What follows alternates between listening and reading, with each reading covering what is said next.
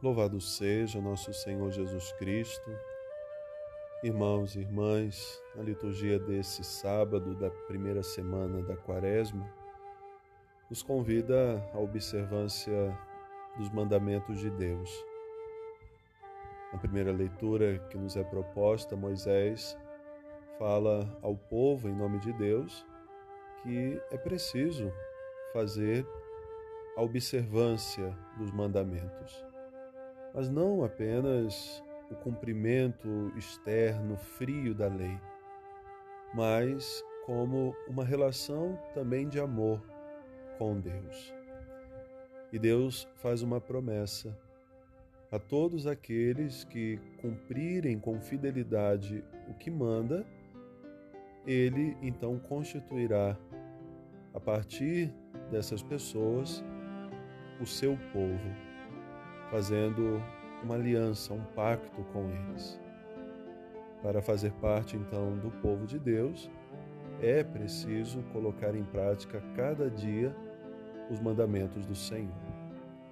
Por isso, Jesus, no seu ministério, quando chama os seus discípulos, e mesmo diante das multidões que se reuniam em torno dele, sempre se exigia que para o seguimento era necessário também o cumprimento dos mandamentos.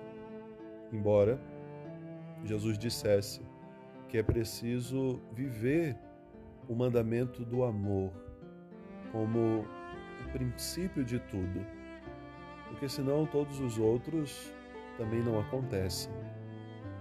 E esse mandamento do amor, a partir de Jesus, a partir do que ele viveu, daquilo que ele ensinou, é muito mais exigente do que nós às vezes imaginamos. Jesus não nos pede a amar somente aqueles que nos amam. Jesus pede hoje mais uma vez, o Evangelho nos apresenta isso, que precisamos amar os nossos inimigos, amar aqueles que não nos querem bem. E Jesus deu esse testemunho com a sua própria vida.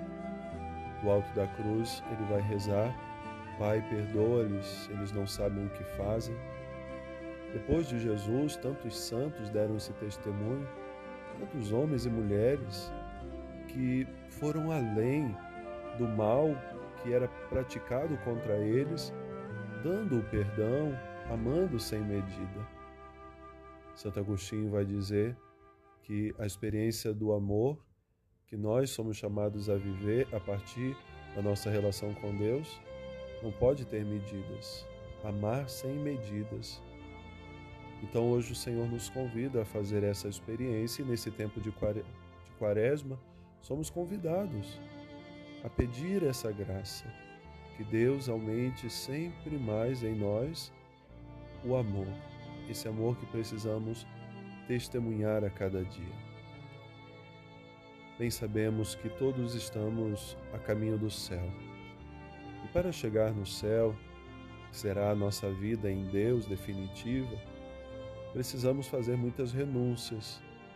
E uma delas é renunciar ao mal, renunciar ao pecado. Porém, a gente percebe que não basta não fazer o mal, é preciso também fazer o bem. Às vezes nos vangloriamos de não fazer mal a ninguém, mas e a prática do bem? Como que está? Como que estamos nos relacionando com aqueles que muitas vezes são a pedra no nosso sapato? Aqueles que são muitas vezes a dificuldade para a nossa santificação? Então é preciso abrir o nosso coração a uma experiência maior do amor. Peçamos então que cada vez mais cresçamos nesse amor que vem de Deus e que deve preencher o nosso coração. Boa oração, bom final de semana. Deus abençoe.